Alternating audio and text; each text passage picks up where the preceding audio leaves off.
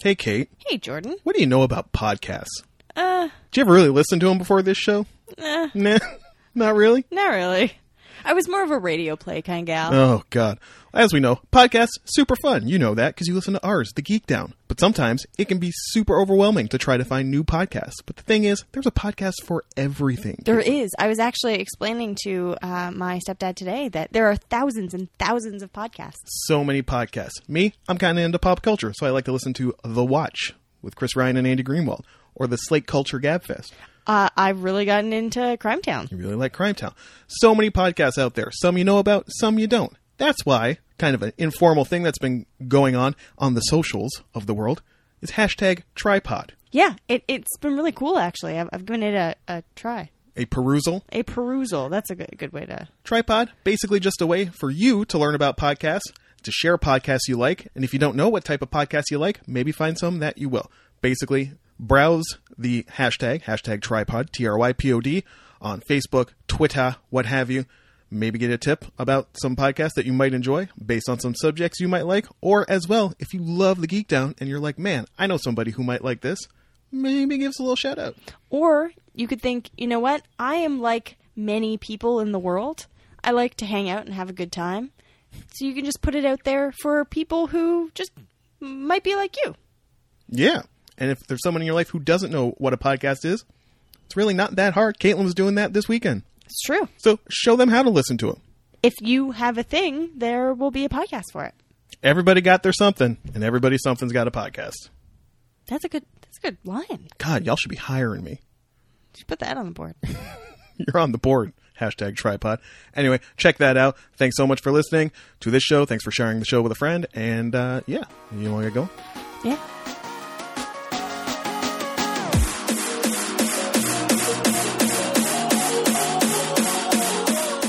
I'm Jordan Ferguson, And I'm Kate McKinnon. and you are listening to the Geek Down Podcast.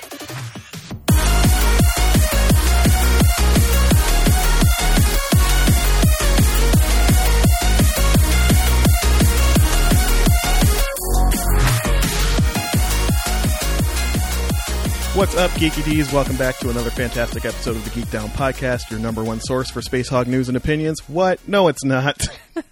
it's the show where two friends sit in front of microphones and try to find the sweet spots where their fandoms intersect. My name is Jordan Ferguson, And my name is Caitlin McKinnon. and we are back for episode 59. Woo! Kind of. I mean, it, it, every episode is exciting for me. Caitlin's always just amazed that we pulled this together for another week. If you would like to be amazed with us and go back and listen to all the weeks, there are so many ways you can do that. Mm, Two. Well, that's that's a many. At least it's options. we're very pro-choice on this podcast. We'd like to give you at least one. SoundCloud.com slash geekdownpod. Give us a follow on there. You will be notified every time a new episode goes live. And and I just figured out a way on SoundCloud to, add a, to add a little button in there What? so that if you did want to pursue the other way to listen to the Geek Down podcast, you click that button that says subscribe and it takes you to iTunes. Mm-hmm. What? I'm so up in my game for for Geek Down here too. A button? There's a button on SoundCloud now with a little Apple logo on it that will take you to the iTunes page. I love buttons. So you can hit subscribe. Hit the button. Hit the button. Hit subscribe on your iTunes. You don't even have to pay attention. You don't have to worry about a thing because the second you do, every week, as soon as an episode goes live, the gate opens and out like a shot is your man's Chauncey the Internet Elf. ready to do it to you in your ear hole I mean, nicely. it's more like a caress. politely, gently. Yeah. You'll love it. lovingly. Um, but besides listening to us, there's also ways you can listen early. You could know what we were talking about early. You can get involved with the Geek Down podcast. You can bask in the glory of the Geek Down podcast at our Patreon campaign page, which is at patreon.com slash geekdownpod. Um, there's lots of stuff there. Um, there's uh, a feed with in- There's a feed with, interesting information. with eh, a little less this week. We'll- we'll get into it in a moment, but yeah, a little less this week. Um, there is a playlist. There is the weekly Geek Down Geek Down playlist. Yes. Uh, If you're wondering what Caitlin and I are talking about before the mics roll, uh, last week it was Paramore, which is why Paramore ended up on. It's true. And why I listened to it five million times while I was doing my work at home. Ain't It Fun was a good jam, y'all. Uh, depending on what level you subscribe at to the Patreon, um, there you can get the episodes early. You get a preview of what we're talking about. Oh, Sorry, a preview of what we're talking about, so you can know um, what we'll be talking about if you wanted to say watch along or read along, Yes. um, or if you're the type of person who hates spoilers and you know want, want to be up on that before we spoil it all for you. Spoil it all. And as well, I believe when we're done this, we're going to record our first bonus episode. Bonus episode that is super exciting. So currently, one person will get it. but that'll We're- be a lucky we're- person. We're deciding. it may it may go out to the uh, to the five dollar patrons as well. Um, and there's also a a print.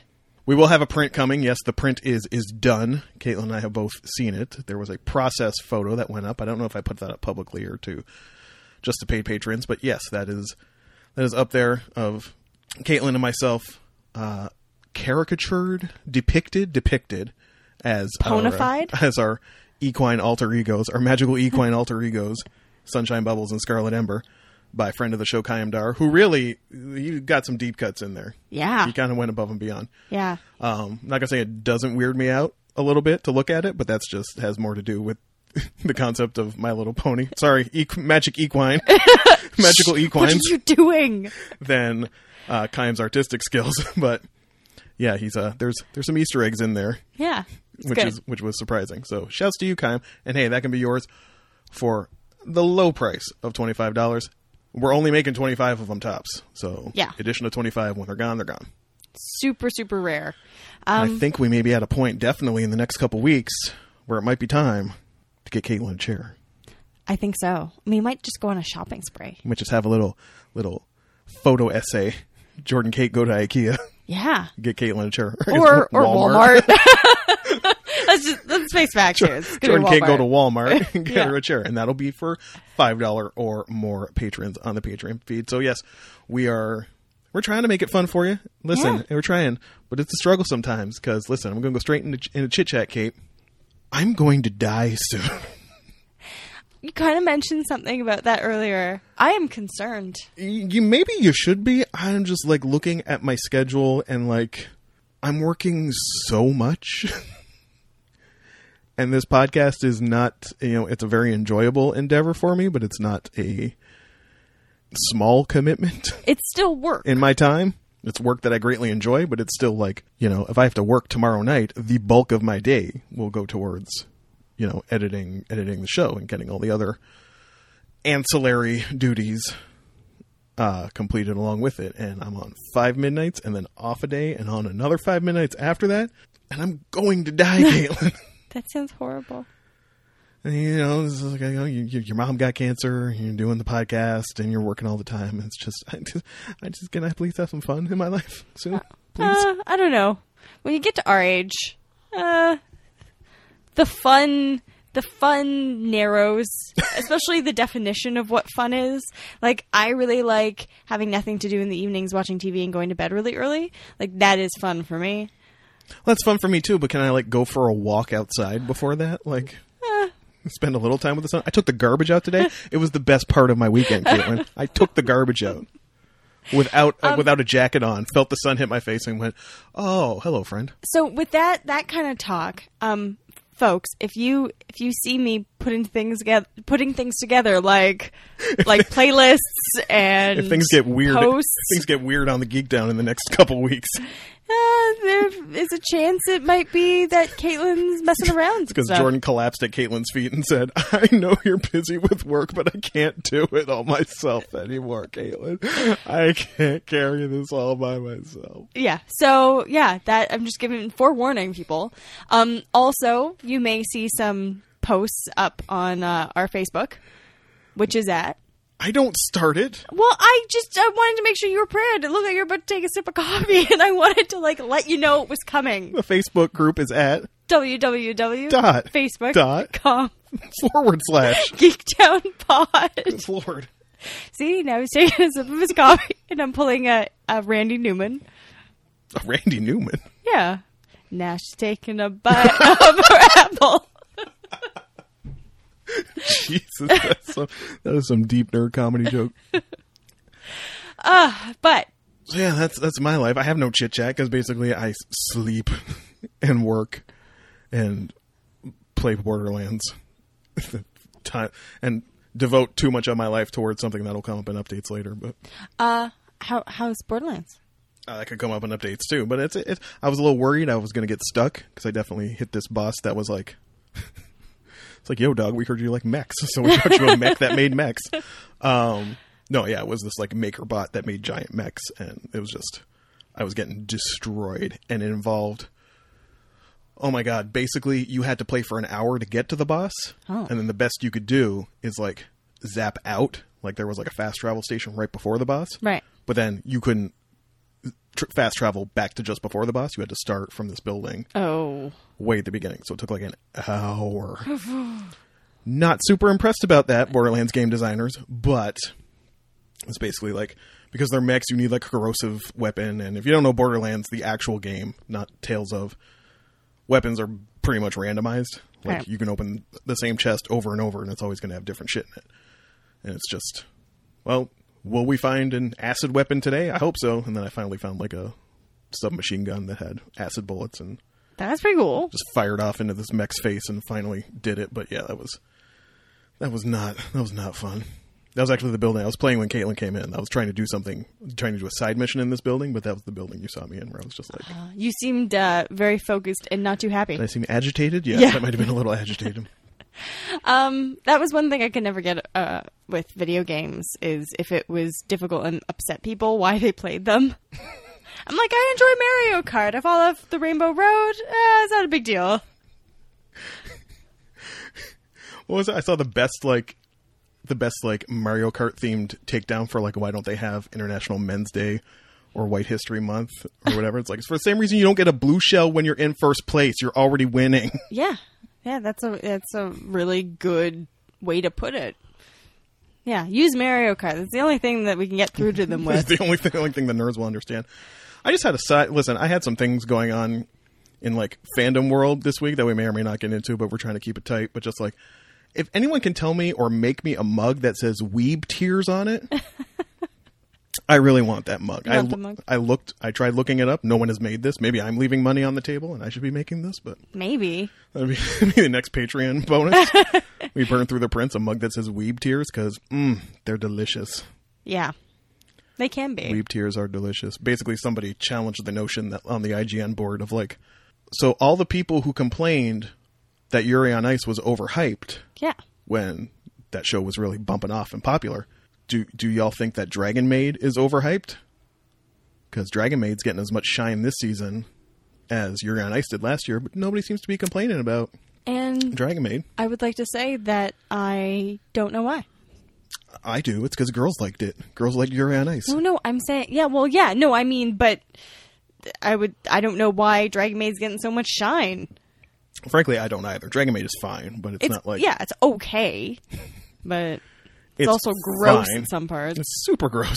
And not that Yuri on Ice w- didn't have its gross esque moments as well, but I mean, listen, it's the ratio is hundred to one. Like Yeah, every time Quetzalcoatl comes on screen, whoop, whoop, whoop, whoop, like legit. walks actually. into a room, whoop, whoop, whoop, whoop. and I just I shouted her out on Twitter, but I don't think she's on Twitter very much. So I will shout her out in public to uh, IGM board member Megan Murphy, who is the one who started this conversation. Because girl, queen, you know what you were doing.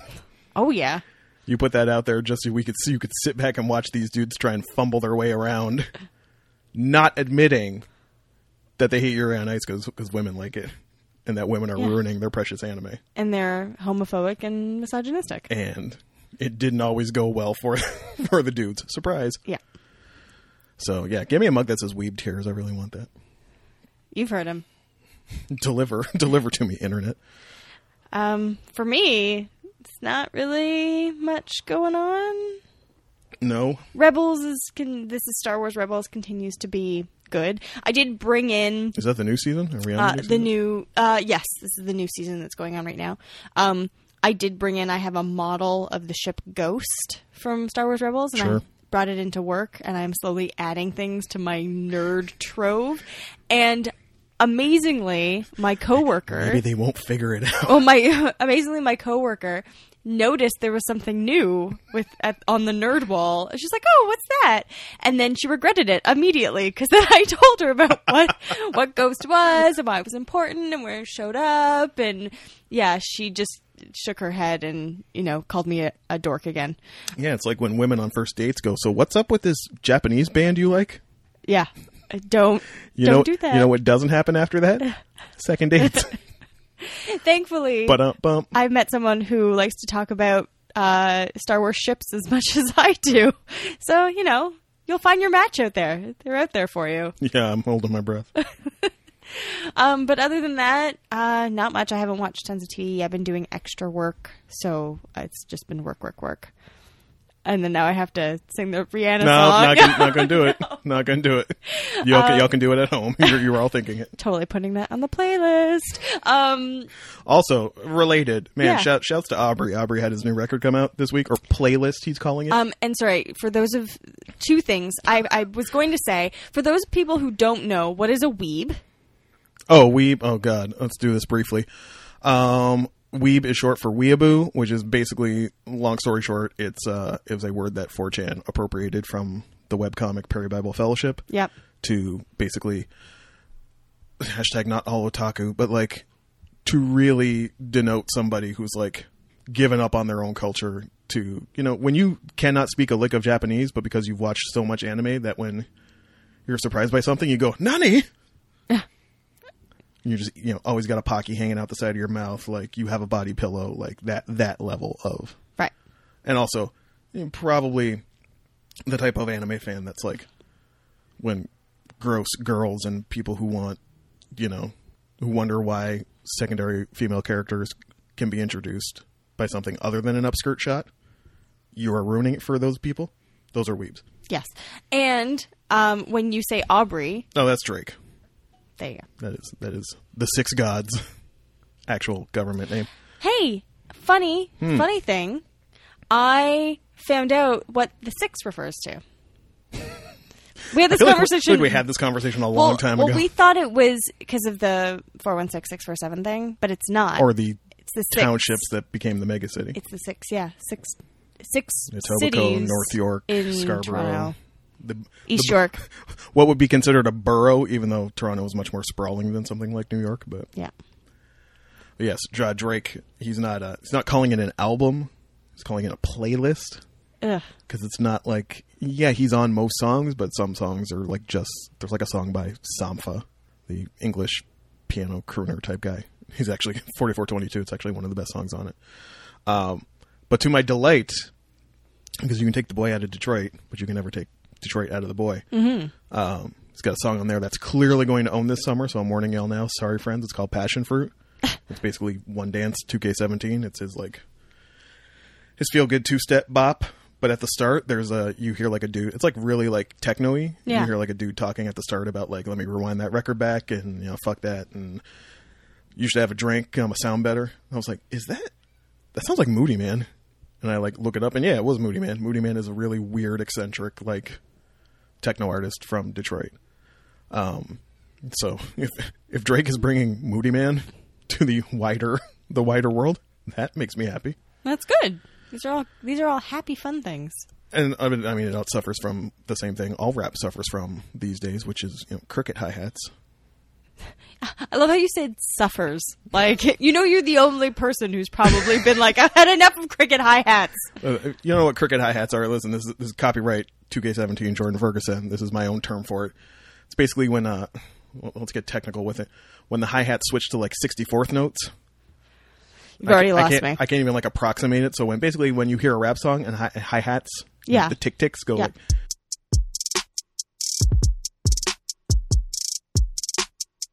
Every trap, like since like 2010, every trap song has done this, and I'm so over it. I'm And- so and- over it. He's probably one of the only people who can hear it because he was a drummer and I'm sure there are other. pe- I mean, uh, lots of people can hear it because they're deliberately putting it in their songs. But like, well, sometimes they put sort of subconscious notes and tones and stuff. And if you don't listen to a ton of the music, you are just like that's a noise. yeah, I, j- I- listen. I don't know. I just don't know when that became a thing and the only thing for rap music in 2017. Um, I'm kind of done with uh, Disney films not being musicals. Like you only want Disney films to be musicals now? Like, if you're gonna remake a classic, make it a musical. Oh, are you segueing to news? Yeah, I am. Oh my god, that friends, I didn't even see it coming. Didn't even see it coming. You are so mm, you're so good at this. so good. God damn. You bet you're gonna love my You're a playlist. fucking vision. I can't even deal with you. Right. I You're- can't even deal with. I, give me some news. I can't even look at you right now. That was Um, so good. apparently the live action Mulan is not gonna have any music in it. Apparently, yeah, I saw that headline. Seems to make zero sense to me. Um, well, they want it to be sort of a. I, I'm going to use the term dark and gritty. you know, uh, uh, martial arts film. Fucking crouching tiger. I, I think it must be. Um, the this is an announcement actually by uh, or not an announcement, but uh, Movie Phone was um, doing an interview with Nikki. Uh, I think it's Kara, uh, who is the director of Mulan, um, and she said that there's not going to be any music, which brings us to a great article written by IO9 about how that the fact that the song "I Will Make a Man Out of You" uh, is not going to be in Mulan is a tragedy of our time. It's a great song. It's a powerful song. It's not a silly song. It's you know that's my cleaning song. It's the first song I put on on my cleaning playlist.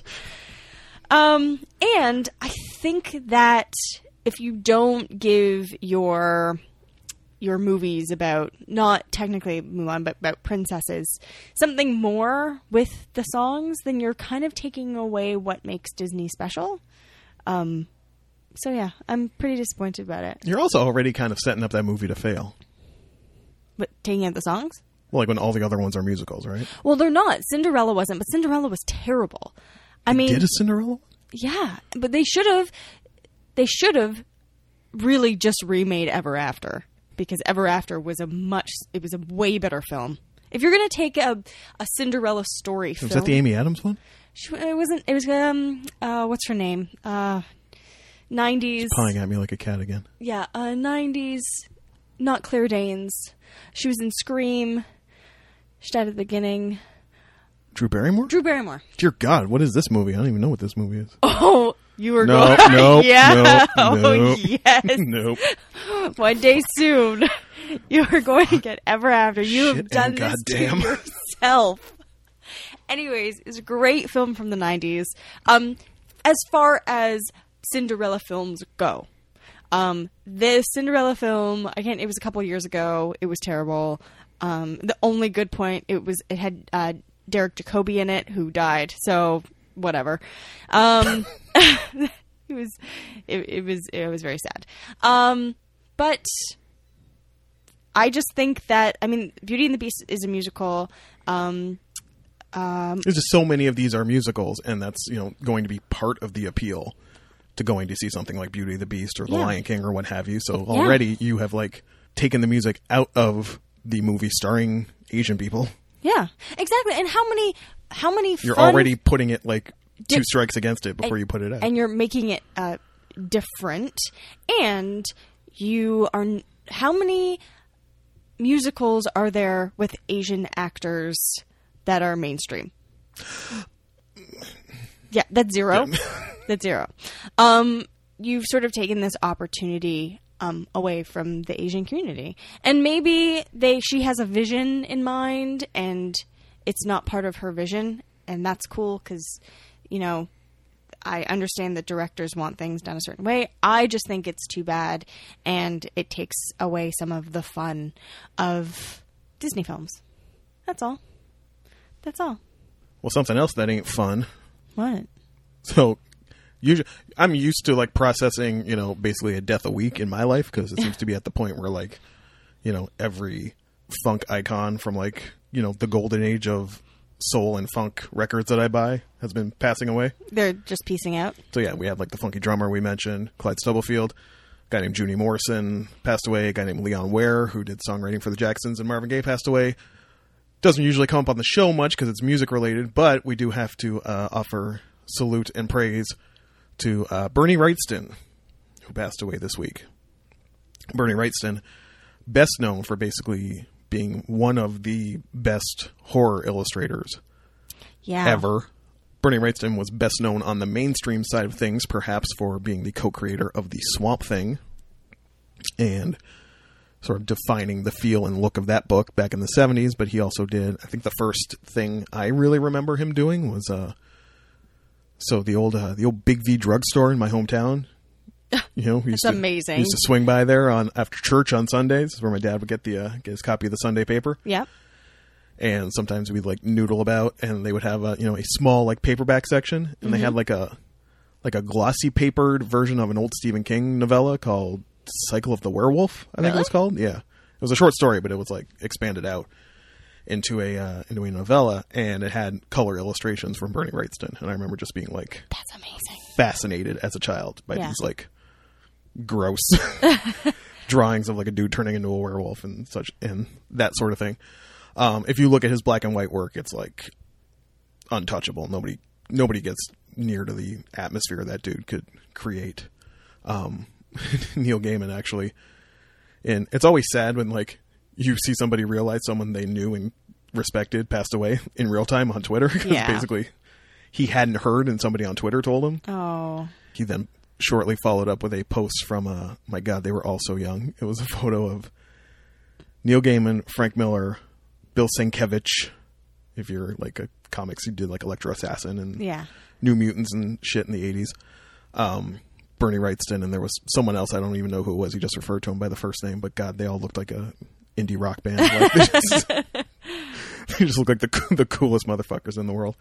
Um, but yeah, it just it's this is how time works, right? just Yeah. like we're gonna more of them will be coming. But anyway, yeah, go out and find some of those old swamp things that he did, or even just throw his name into Google image search and look at some of the the way he worked with shadows and dark patches and and he has real like kind of sketchy sketch woodblock type up feel to a lot of his work um and pretty much specifically only worked in horror um Gaiman also posted the the one thing they ever got to work together on. I think he did a cover for a special, or no, he might have done a pinup. I think sometimes they would do these pinup books for Sandman, and uh, Bernie Wrightson had done one of Cain and Abel and Goldie the Dragon from uh, from those side characters Yeah. who uh, hung out at the House of Secrets uh, in the Sandman books, and it was just obviously it was a gorgeous photo, and Neil posted both the um, the uncolored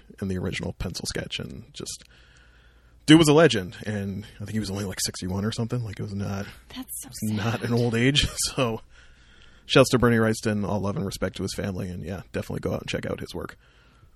Got anything happy before we get out of here? Yeah. Speaking of comic books, um, if you're hankering for some X Men comic books, You got a hankering. you are in luck, my friend. Um, this is interesting. I did see this story, and as a preface, before Caitlin digs into this story, I think it should be said that like the thing with the X Men books for a long time now has always been that Marvel was low key trying to get out of the X Men business yeah.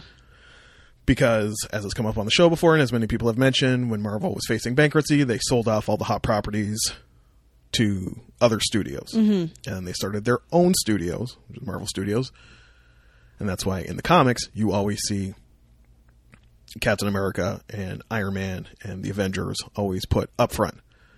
Whereas because they had to sell the X Men to Fox, they don't get any. They don't really get any cash off of that. That's why you don't see a lot of c- action figures from the X Men movies or things of that sort.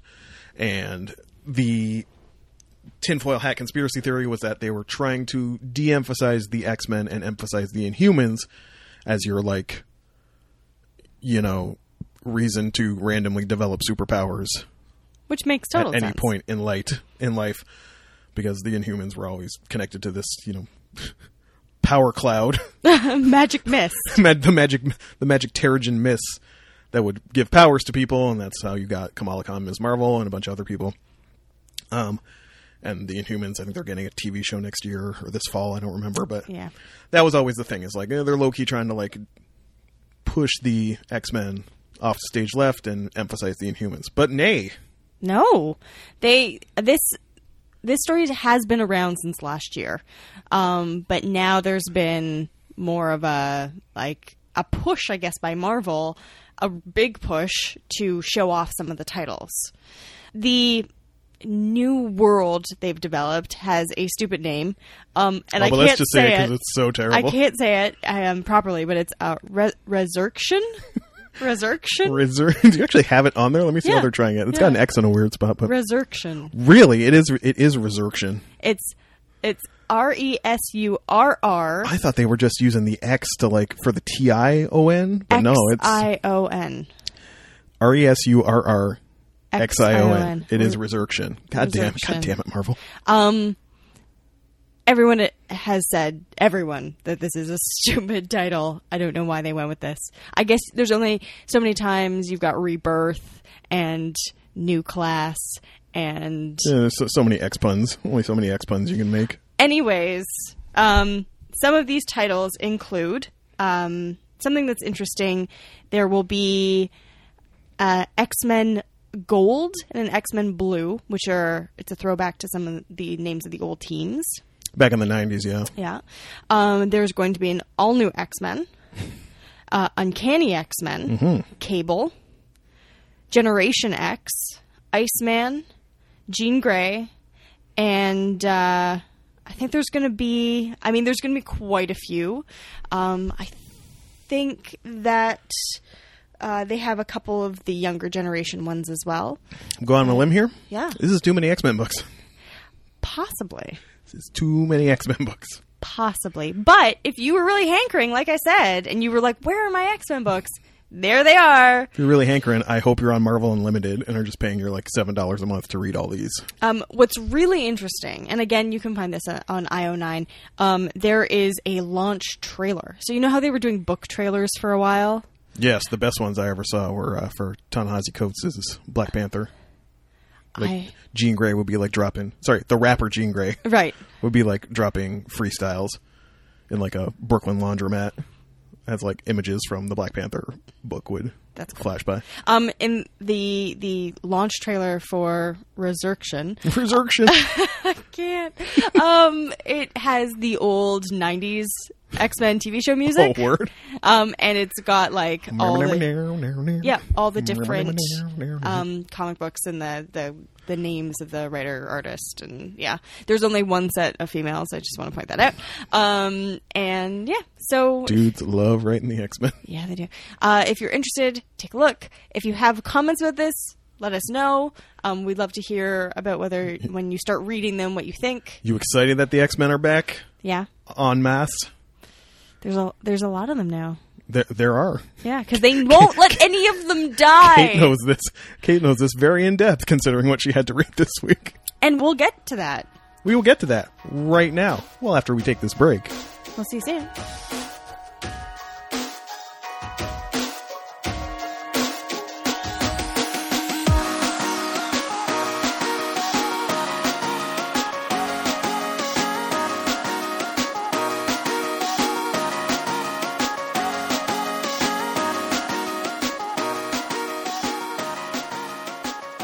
Hi, everyone, and welcome back to the show. This Hey! is the part of the show where we talk about the things we brought each other. Yeah, it is. Uh, but before we do that, we have three rules. Three of them. The first rule being the rule of three, The rule of three. which means that if uh, we are given something that is done in parts or episodes or cycles or subcycles or soul cycles or So tricycles at Soul or- Cycle when you're looking at it. um, then you have to give it at least three tries or three. Watch or read three of the things. Yeah, that's it. Those are the words I was looking for. Give the thing a chance to be the thing it's going to be. Um, Yes. 'Cause Sometimes things need a little time to get going. Yeah, like like our show. show. First three episodes, they're kind of First rough. three. mo- Oh, you were gonna say, I was going to say months. You were going to say episodes. Sorry. so it's like first three months. Oh, you were going to say episodes. I was going to say months.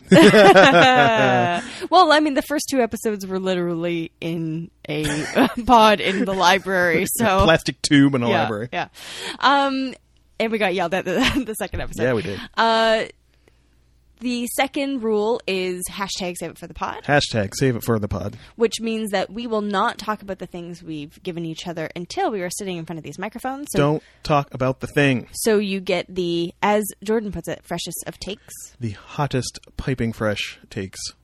Um, as I would say it, it's so that we don't spoil anything and you get all the funny stuff. Yeah, we don't want to don't want to waste all our best material on each other. I know. Barely like each other. Um, But we've done this for a year. The third rule, which isn't really a rule, it's more of a policy, is yar, there will be spoilers. Pro spoiler podcast. Very much so. So if you don't like spoilers, you gotta hit the road. I'm not even I'm not even making it sweet anymore. You've been listening to the show for a while. Get out. You know, Uh, You what, we time do. It is. yes, you know what time it is. and and we're trying to make it light and tight, right? Yes. So, So- we don't have time to coddle you. Just get No, out. We got just to go. get into it. Out out. So we like to alternate. Yeah. And this week I go first. Yes. All right. And I gave Jordan a movie that I really, really liked when it came out.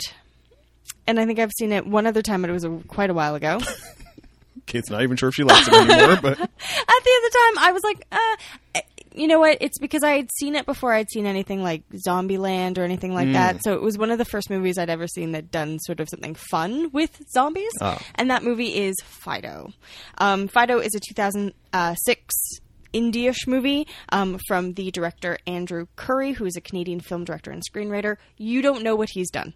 You've never heard of anything he's done. y'all, this movie is Canadian. It is super Canadian and super sort of indie small film. Yeah. Um, the really the only two stars of the film are Carrie Ann Moss, a the lovely Canadian actress, also known for being in The Matrix, and the wonderful and amazing and in another universe, um, my father Billy Connolly. Did not even know that was him. And when I saw the cast list after the fact, went, oh, that's why she loves this movie. One of the reasons I love this movie. Couldn't even tell it was him. Um, yes.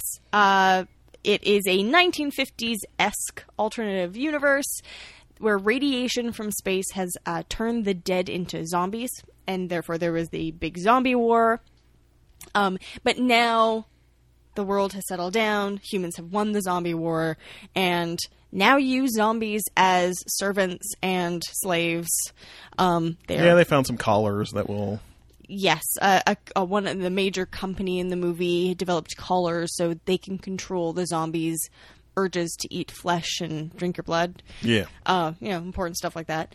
Um, and it is the story about a family who gets a zombie who the son, um, Timmy, names Fido uh, against the father's wishes, who father fought in the zombie wars and has a fear of zombies. Um, and it's basically sort of the misadventures of this zombie and and how things go badly and then turn happy in the end. Yeah, yeah, yeah, yeah. That's pretty. It's pretty close, I think. Um, along the way, there's probably some commentary about treating zombies a certain way. It tries. Um, but yeah, that's basically the film. Mostly, I gave the film to Jordan because I kind of, kind of am interested in what Jordan would think of it. Um, it's not, you know, one of my favorite films or anything, but I thought it was interesting when I watched it. So, Jordan, how did you like Fido? First off, it has to be said, it's a Canadian movie, but it doesn't look like a Canadian movie. Because friends, if you're unfamiliar, like you know how like Boing Boing or some sites like that will show like forgotten artifacts of like Russian pop culture, and you Yes. watch it and you're like, "That's so janky. Why did anybody ever think that was cool?" Yeah. Canadian pop culture, not that far removed. So there is a music video by the Bare Naked Ladies, one of their first, which is um, it's a cover of "Lovers in a Dangerous Time." yes, And that is sort of like the epitome of Canadian jankiness. It's filmed on like on the back of a truck and yeah, going and, through the suburbs of Scarborough. and it's black and white, and it's filmed in like February. No, the epitome of Canadian pop culture Yeah? is Rita and Friends. Oh, wait, do I know? I know Rita and Fred. Oh, oh my God! There yes! you go. There you go.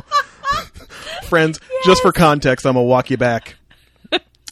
So I used to work at this youth center back when I was a kid, Ah. and one of the things I used to do was it was a good way to you know there's not a lot of job opportunities in my small town, but you know you can make like you know fifty to hundred bucks a week if you uh, you know supervised at this youth center. Yeah. answer the phones, hang out, make sure kids weren't fucking in the closet, like you know Wow. basically. hey, listen, if you were a kid looking to fuck, it was a big, huge former school. It would have been great, great building to try it. Um, I basically hung out and played pool with you know local teenagers and shot the shit with them for like four hours and got like fifty bucks a night. Um, Fridays were the death night because nobody's coming in on a Friday, but they were you know they wanted to be open anyway. So all they had was basic TV, like basic TV. And the reception wasn't even that great, but you could get CBC Windsor 9. You know what aired on CBC Windsor 9? Rita and Friends on Oh, a Friday night. Friends, just Google image search Rita McNeil. She was a uh, pop singer. it wasn't pop. It was like adult contemporary. I I don't know. She was kind of country, kind of I don't know. She she she a big lady. yes. She's a big lady. Definitely would have a hard go of it today in today's climate. Think Susan Boyle. There you go. Think Susan Boyle. Yeah. But like actually made a career without having to be discovered on like a Yes.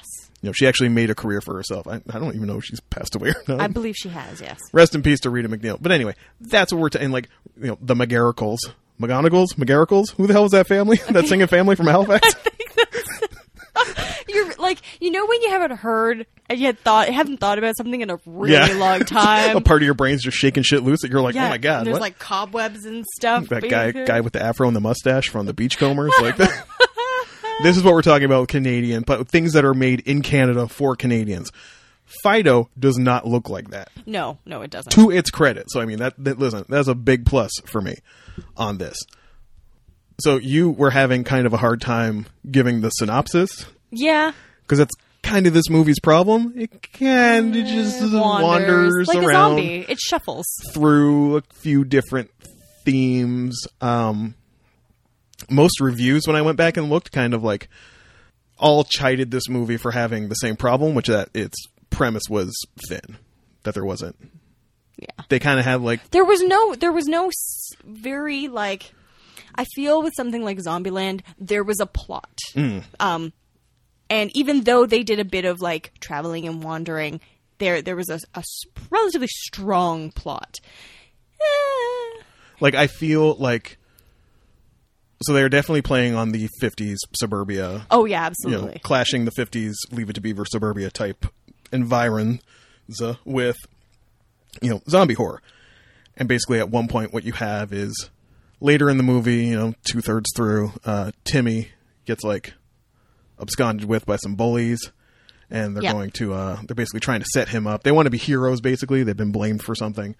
They want to be heroes, so they're basically trying to use Fido to um attack Timmy and then um they're going to shoot Fido and they'll be heroes and you know blah blah blah. And these are like 11-year-old kids Yeah. this is the age group we're working with. And what ends up happening is they they disable Fido's collar. Fido, because I don't know, he's you know found his his the Tin Man found his heart or whatever. Like Yeah. loves Timmy and does not end up attacking him. He attacks the bullies and saves Timmy. And then it ends up with Fido going to get the mom, and they're definitely doing the Lassie thing, like you know Timmy fell down a well. Go, yeah. go, yeah. even the kid's name is even Timmy. Uh, you know, go get help, Lassie. I feel like that's the one idea they had for this movie, and they all just kind of worked backwards from that. Right. Like that'd be really funny, wouldn't it? If it was like a zombie instead of a dog, and then it all just kind of worked backwards from that, and they tried Yeah. to build a movie like around that bit. Not that it's a bad bit, and not that they didn't do it terribly, but they didn't hit anything satirically. I didn't think they hit anything as hard as they could have Yeah. because Um, at first I thought they were really going to go with like a Revolutionary Road type of vibe, Right. With it, because the thing about zombie movies or Godzilla movies or anything, you know, it's never about the zombies. It's about you know you're course. using the zombies to represent something else or to satirize something else. And in the early going, you get this bit where like Carrie Ann Moss playing the mother. It's like they're the only family on the block that doesn't have a doesn't have a zombie Yeah. because the husband doesn't want one because his, da- his dad was a zombie turned got zombified and he had to shoot him in the head Yep. type of thing.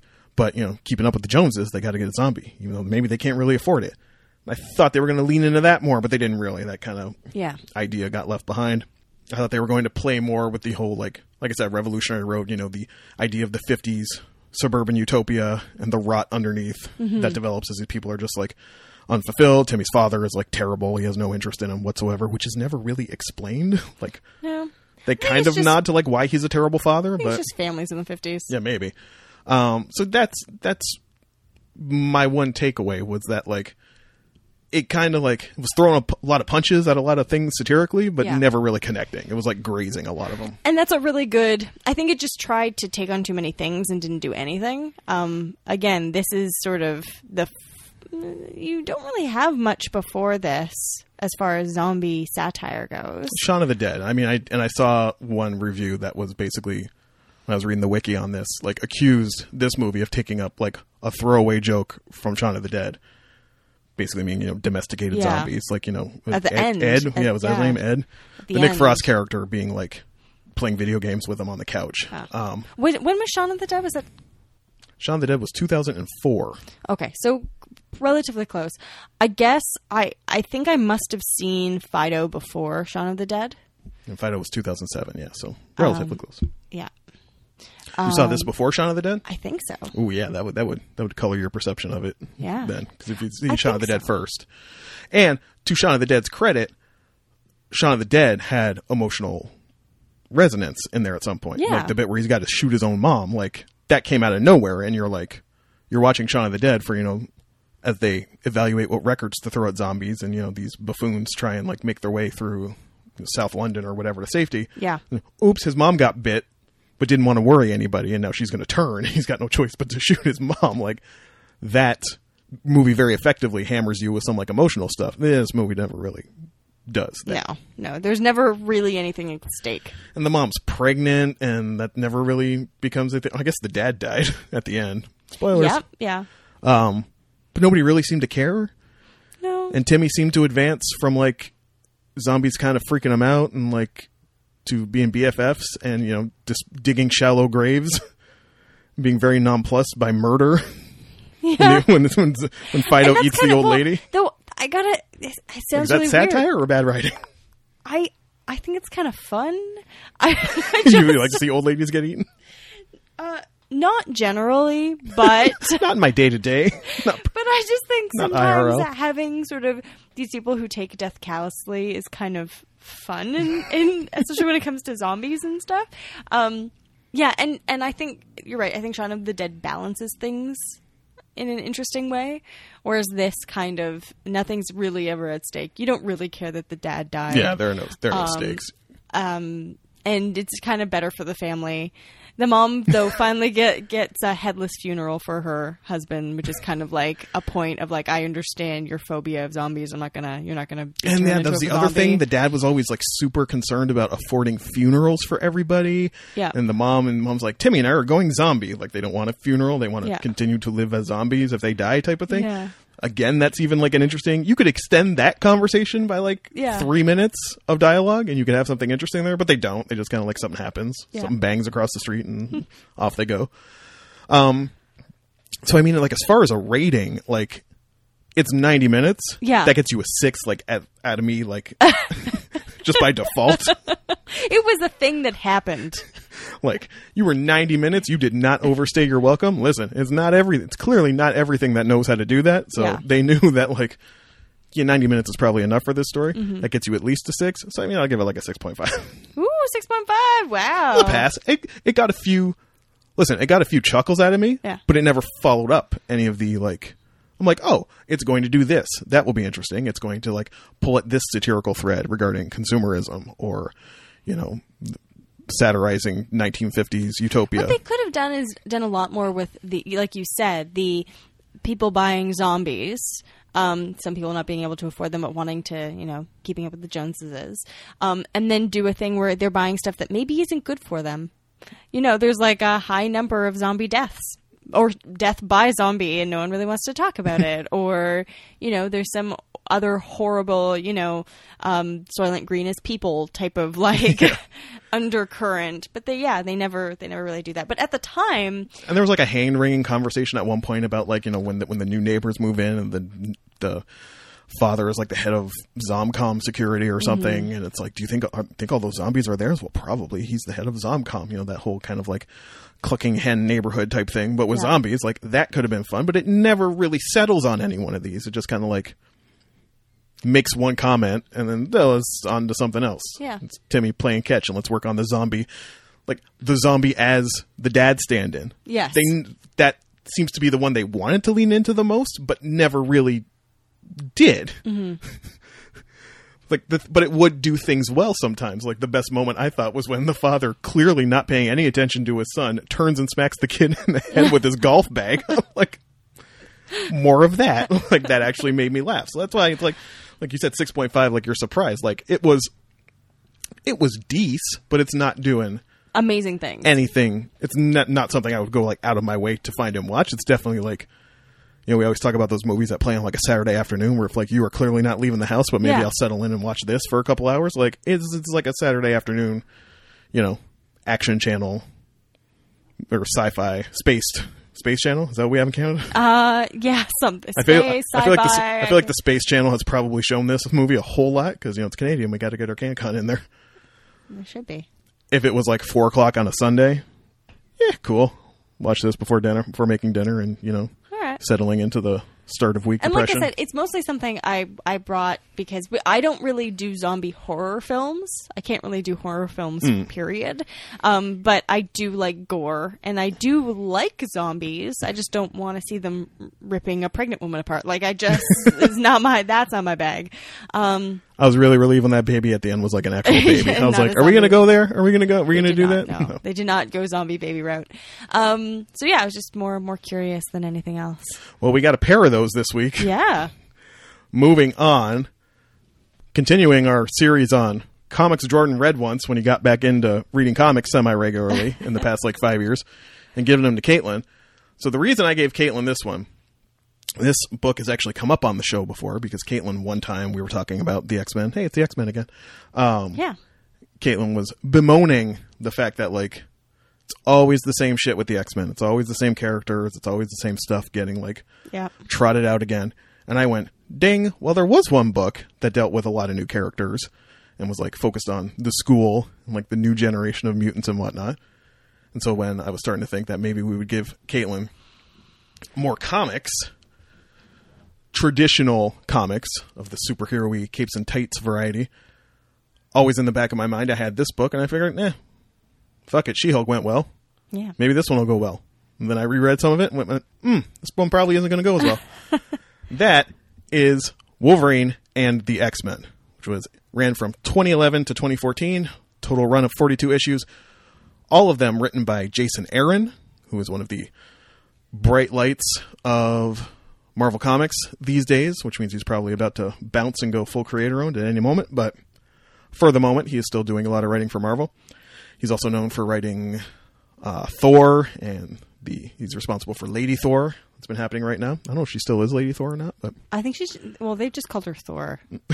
they refuse to say Lady the Thor. people might not know. The people listening might not know there's a Lady Thor right now, but the, the current Thor is a woman. The current wielder of Mjolnir, Y- Meow meow. meow meow meow. Thor is still around there, still kicking around in the Marvel U, but he is unworthy at the moment, so he's like got some axe. I don't know. And the current worthy wielder of Mjolnir is actually uh, Jane Foster. Spoilers, spoilers for the current Super spoilers. spoilers for the current Thor run. Um, I won't tell you the hook there with Jane Foster right now, but anyway, that's that. Jason Aaron is responsible for that. He's also written. Uh, he's the writer on Scalped, which I've heard a lot of people enjoy. I have not read it, but I've heard a lot of people enjoy it. And he writes another book called Southern Bastards.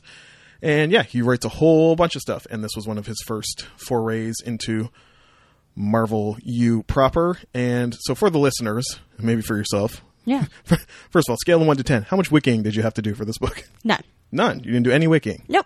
Interesting.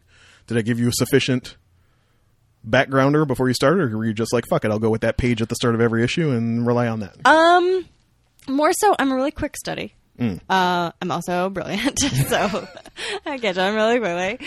No, um, I happened to when I was looking up Wolverine and the X Men, I ended up uh, reading X Men Genesis, Regenesis, sorry, um, which was a one, I don't even know what that is. It is a one shot in between the end of the the split Schism. or the schism or whatever. The, And so this kind of situated in it's one of the, The big they- hole. Yeah, they do this sometimes where they like do a one shot to kind of like set up all the books that are coming out of some yeah. It was um it was done by Gillen. I can't remember Gillen his I don't Karen Gillan, Mr. Mr. Phonogram, Mr. Yeah, yeah. Yeah. Um, and um, it was a one shot, and it basically did this. I didn't really agree with, or maybe it had something to do with the schism, but basically it was um, uh, Cyclops and Wolverine locked in a battle, and it was each of them going to different mutants, asking them to join their basically their side Yeah.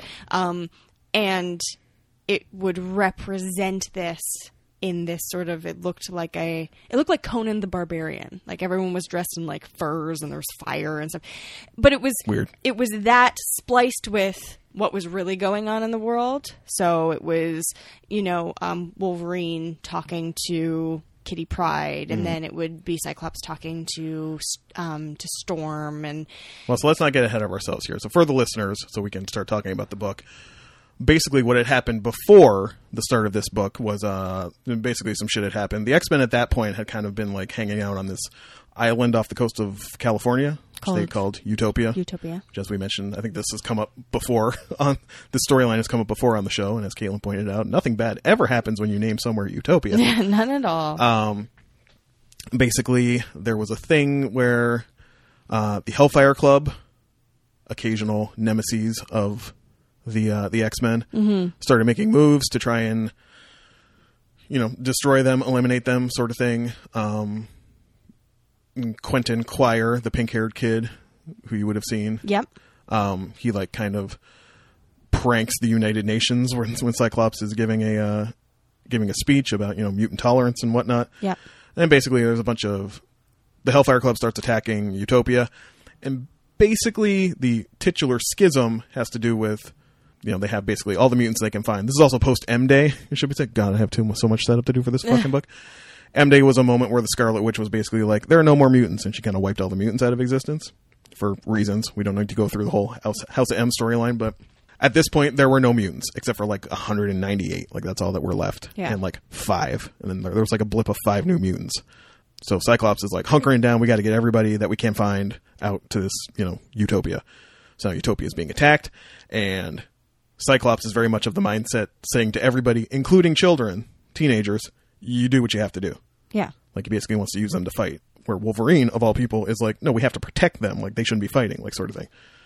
So this philosophical difference between the two starts and comes to a head when you know, Gene make, or Gene Scott makes some crack to Logan about Gene never loved you, sort of thing. Yeah. They start fighting very brutally, um, and when it's all said and done, Wolverine's like, "Cool, I'm out," and he heads back to New York and starts the Jean Grey School for Gifted Youngsters. yes So for all that setup, what we have in this book is the story of Wolverine's school. Yeah. He is the headmaster, filmed the Charles Xavier slot, much to the amusement of Charles Xavier, as Yes. you see in an early issue when he's getting the tour. Um, the faculty includes Beast, uh, Kitty Pride, is the headmistress. the headmistress. Um, who else is there? Husk. Husk. Cannonballs kicking around. Iceman Yep. see a bunch of them, and evenly split with them are with the faculty. Like Rogue's in there and Gambit's in there, but you don't really see them much. see them much. Um, and a nod to one of my favorite outside the X Universe books, um, X Force slash Ecstatics by Peter Milligan and Mike Allred. Uh, Dupe is like the secretary. Yeah. he's at the front desk. Oh god, I Or love- he'll be like raking leaves in the background. fucking love Dupe. Uh, Toad is the Janitor. Toes the janitor, and you also have the kids, which are by and large new Yeah. or new to you. I think most of them have been kicking around since your boy Grant Morrison's Yep. new X Men run. Uh, Glob Herman, the guy with the the pink guy with his insides visible. Yep. Quentin Quire was a Grant Morrison creation. Um, a few other ones.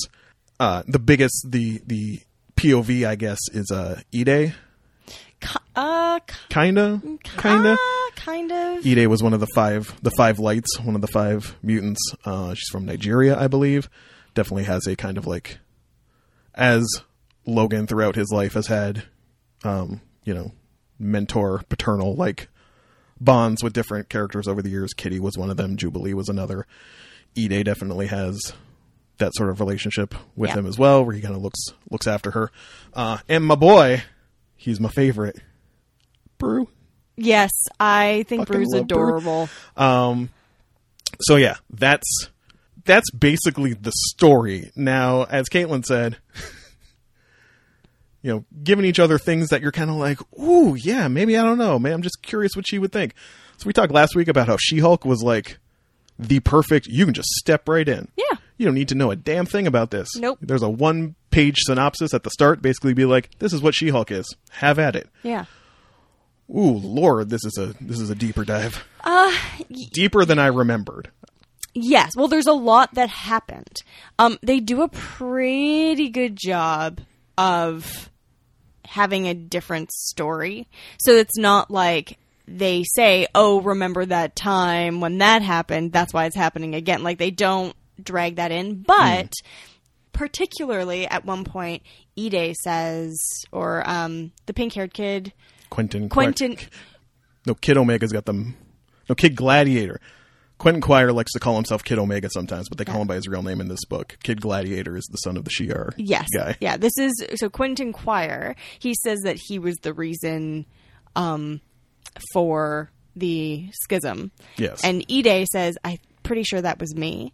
Um, and you don't know what that means in either way, and I don't need to know. You don't need to know, but it helps. And one of the reasons why Ide is always talking about what a monster she is is because she killed some people during the schism. Yeah. And that was one of the one of the reasons for the schism because you know Cyclops was like, "Do what you got to do." Then Ide killed some people. She was like, mm, "Maybe I didn't want to do that." Yeah, and and you get that sense, and they, they do a pretty good job of setting things up. Um, I love that they make uh, Iceman. He's not a joke. He's like I'm, I'm awesome, and, they and do there's some actually amazing a, things. a very and listen quiet moments were always my bit with the x-men like i really always loved those characters but my favorite issues to this day of the x-men are the ones where they were just like they'd be between major like arcs Yeah. Uh, it'd be like a one shot where they were just chilling around the school and having character moments the best X Men um, Christmas special was when they hung out with the mutants in the sewers, like, and they all went shopping. Like, best thing ever. Um, yeah no there's a great flashback between logan and, and iceman where logan's basically like i need you to do something you've never done before Yeah. and he's like kind of gives him this quizzical look and logan's just like i need you to step up and and that sort of pulls into Bobby's thing about like I'm I'm gonna do it. He's right. I've I've kind of been a joke, and he um, ends up making like ice golems that are like um, they're like, I didn't know you could do this. He's like, I didn't know either, but I stepped up, and now I have this other cool thing I can do, Um, and yeah, because the first arc has to do with the Hellfire Club attacking which the school. my thing with the Hellfire Club, I was like, I don't understand why someone hasn't punched through those kids yet. I don't understand how someone hasn't just like Because this is like new generation Hellfire Club, where they're all like kids. They're all like really sadistic t- eleven year olds. they're- Yeah, eleven and twelve year olds. Which I, again, I'm like, I don't understand why someone hasn't, you know, thrown them into space. Um, but I mean, that was fun. He w- the health the. It was actually uh, really great, and I, I really like character growth, especially character characters I'm really familiar with. And there is a particular scene where that you know the head of the Hellfire Club is all like, "Have fun cleaning up the mess," um, and he leaves after they've saved the school and whatnot. And Sorry, I, I do want to point out because it was always one of my favorite moments in the book that the way the Hellfire Club tries to destroy the school is by putting a Krakoa underneath it. yes, Krakoa, the living island, which is a nod back to uh, you know the original all new all new X Men, which when Wolverine like made his debut with the X Men. um, which he then he wants to become one of the X Men. Yeah, when they finally reach it telepathically, Yeah. they're like, "I don't want to do this. Can I just hang?" And they're like, "Cool. The cool, school's on a yeah. Krakoa now, and Yeah. the flowers shoot fire sometimes." Like, Yeah, Um, this is the weird X Men book. which I really like. Um, there are some things I don't like, but I'll get to that. But Okay. the, what I did like when there's character growth, so the kids all being you know schmarmy. This is the um, the kid from. Uh, Hellfire or the main guy from Hellfire, and he's being all schmarmy, and he's like, "Have fun cleaning it up." And you and Wolverine he says something like, "I know I, I know how to deal with this" or whatever, and you don't see anything for a while, and then Matt Murdock serves him with this like lawsuit for hundreds of millions of dollars. Yeah, they just assume because they know he did it. So like, Um, Yeah, and it was fantastic. I, I wasn't expecting that. I thought that was fantastic. Um, and I was and and uh, and the Matt Murdock says, um, yeah, I also have a have a message for you from uh, from Wolverine, which is uh, "back at ya, bub," meaning of the "have fun cleaning this up." Um, so that was great. Things I did not like. How far did you get? First Uh, of all? three and a bit. Three and a bit. Three and a bit. How did you feel about the art? Um, So initially, the art was done by uh, Chris. I never know how to pronounce his name. Chris. I always said Bacallo. Chris Bacallo. just below. Um, he is real angular, real. I found it hard to to read. Sometimes it can be, and he, he's very popular. And I have greatly enjoyed his work in the past, but he's getting real angular in his late stage. Yeah. Um, really exaggerated. You know, Wolverine's jaw is like looks like an actual cinder block. Like, or they'll they'll have the like the character stuff um, uh, was okay um the, the character stuff was good but the some of the angles and some of the way he's he's uh, done the viewpoints it, it's very confusing especially during fight scenes um, and sometimes you can't really tell like he'll just do they'll- there will just be rubble somewhere and you can't really tell what's going on with the rubble and um, th- there's lots of lines everywhere um, but it was it was I mean, I'm always amazed at, at artists and, and some of the panel stuff they do. Um, but I almost felt like he, it was too much. Like if he had just calmed it down just a little. he's pretty. He's pretty excited. Yeah, just calm art's it down pretty just excited. a little down. Um, I would be curious to think if you did go a little further, he because I don't know if he can really keep up the pace of a monthly book. He tends to do in this book they tend to do batches, Right. And I think maybe more of the book ends up getting done by a guy named Nick Bradshaw, I think his name is, um, who's a guy like I like never heard of before Yeah. this book, and is really fucking talented, but much more like traditional comic cartoony type Right. look. Um, I did like when there were a couple of flashbacks. Um, uh, Bachalo, I'm gonna call him Bachalo, um, would do um like bl- like gray They color it grayscale. yeah and like the the panels were very straight Mm. um which i thought was interesting um but yeah i thought he just needed to calm down with the angles a little because i was getting dizzy reading it and i was just sitting i wasn't walking well i was reading i was just sitting and getting a little bit That's like that thing that I around. always thought was weird when I was like super into comics back when I was in journalism school. Like, you know, get to cl- get to the school on a Wednesday with like a bag full of comics that I bought that day. Yeah. Like I was the dude who was like mad into comics. And I remember just one of my friends being like and I don't want to be like, oh, it's because girls don't know how to read comics, but it's definitely something I notice with female friends more. They'd be like, well, let me see, let me see one of these things you're always going on about, and I hand her like a random issue of the X Men, and she like, she's like, I don't know how to read this. Yeah, and I've always I've been fine with like when I think of something just to compare like Fiona Staples, right? Mm-hmm. Fiona Staples does something with space where she can make even in a small panel she can make there'll be lots of space. Everything's very Yeah. clear. Um everything wi- in his seemed very close to get too close together. And the book itself is, it should be said, like story is very dense too. There's Yeah. a million characters, there's a million things going on, and if you are used to this, as I am, because I've been you know reading X Men on and off since I was like 11 years old, you're like, oh, well, this isn't my favorite, but I'm used to it. I can deal with it because I like you know. I like Brew not knowing anything, not really understanding anything that's happening all the time, and wanting to marry Ide like immediately. Uh, immediately.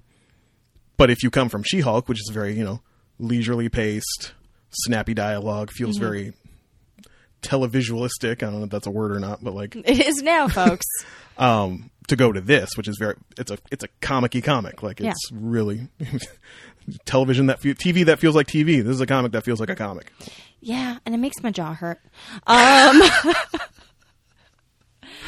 there's a Well- lot of having to like really focus on things and like reading stuff. Like I'm good uh, as far as bubbles go. Bubbles are fine. I can Bu- bubbles are fine. I, I like can bubbles. I can follow them. I can follow how things are supposed to be moving. That's never been an issue. But trying to get the details of something when everything's so bla- like smashed together can be a little bit difficult.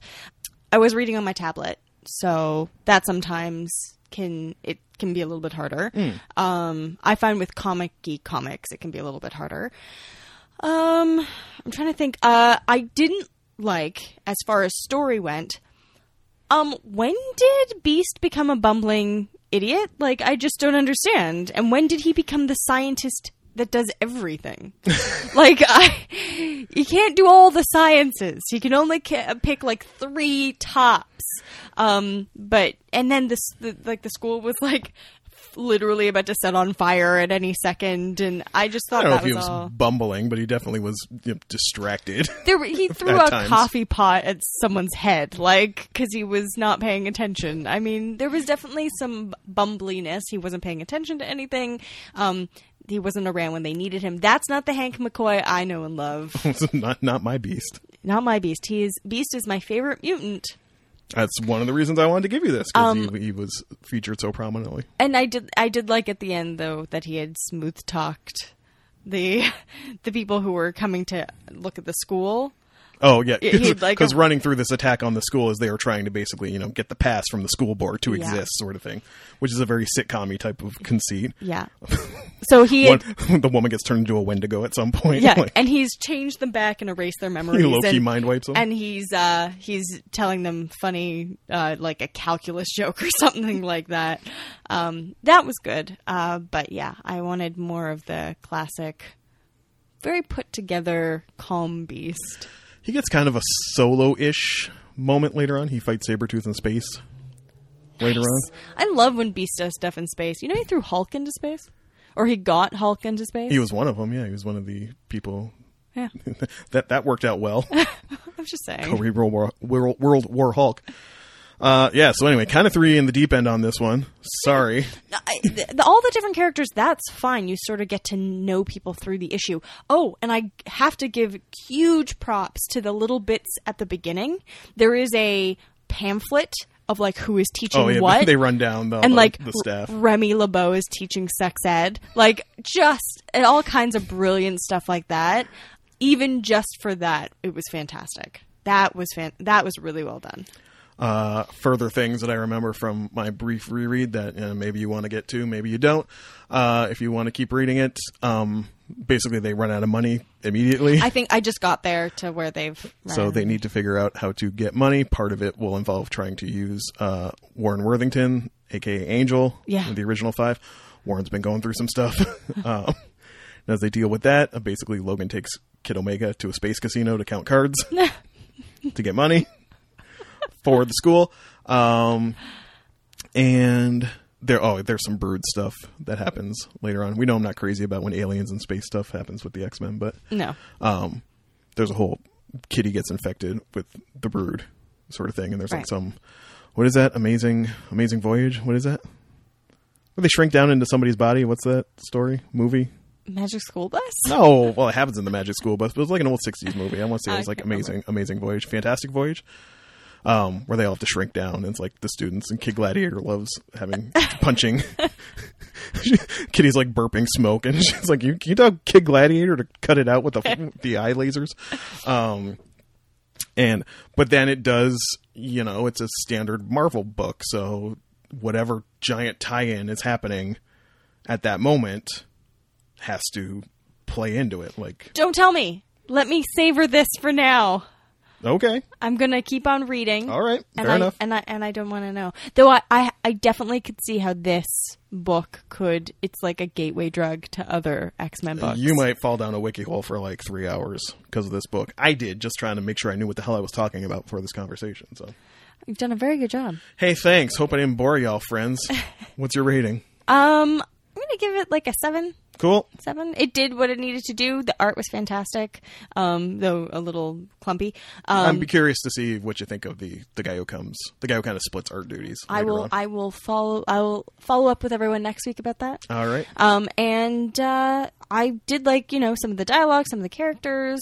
Um, Brew was great because he's little and wears glasses. Um, Sorry, should be pointed out. Brew is a brood. Yes. He's, he's like a child brood alien. He wears he- little shorty pants and like and glasses all the so time, cute. and he's adorable. Um, but yeah. And, So he's in, and he's intelligent. yeah. Um, So that's yeah seven seven out of ten. Seven out of ten. Cool. Updates.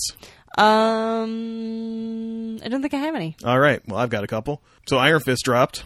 Oh yeah. Had that running in the background while I cleaned up before you And- came today. and? it's a show to have running in the background while you clean up. Mm-hmm. It's fine. It was not the hottest garbage that people made it sound like it was going to be, but it's, do I care? Do I care? You had it in the background.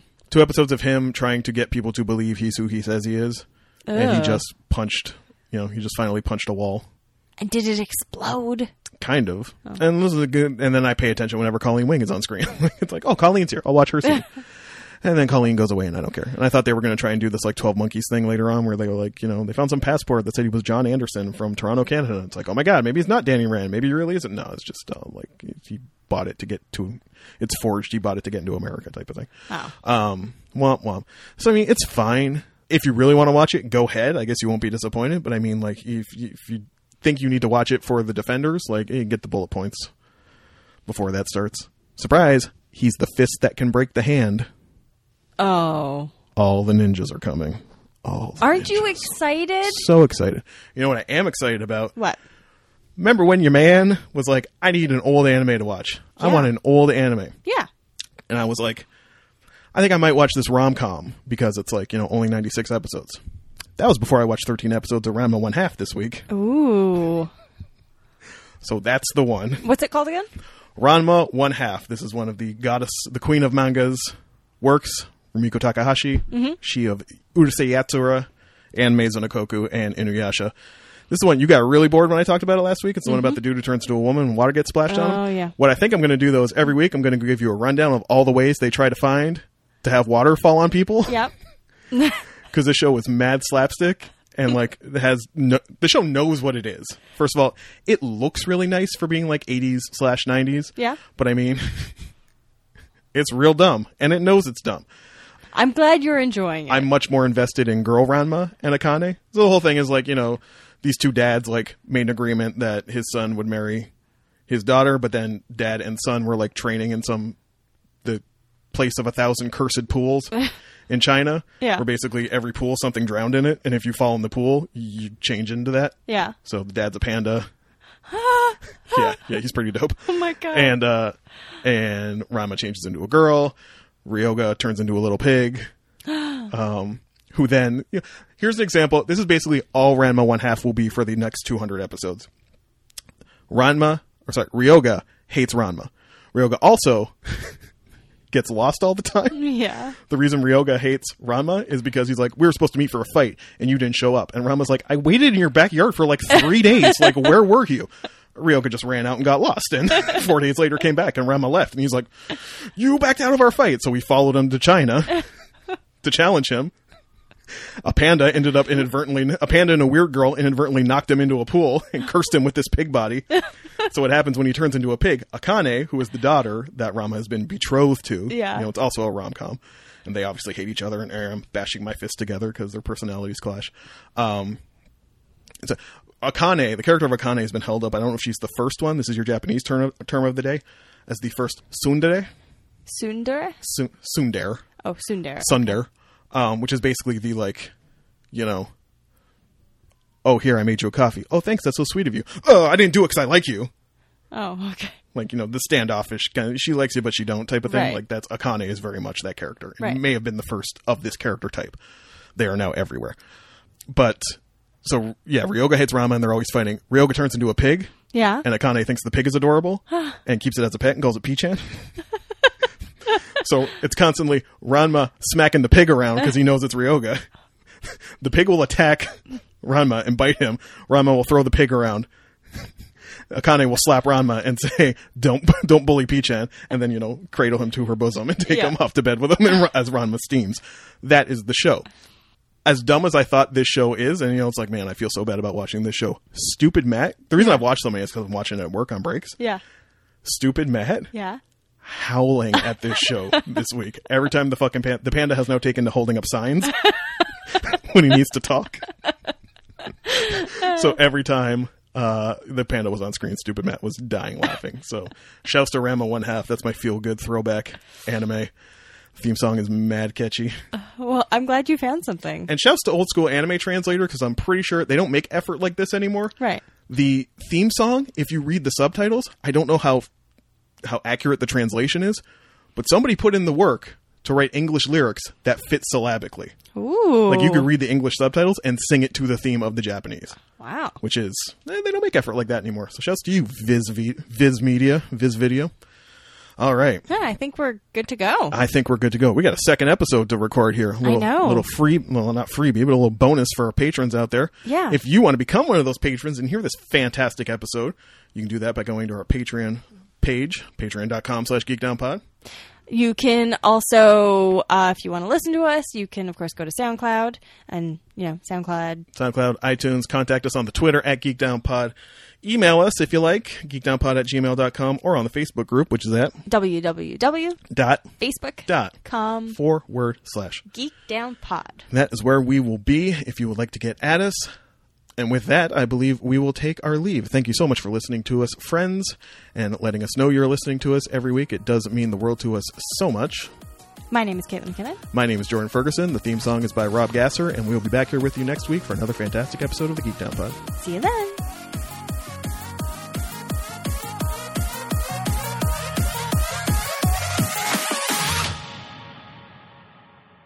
Oh my god, we can't record it for long because we'll get sued, guys. But who remembers Space Hog? I'm so happy right now.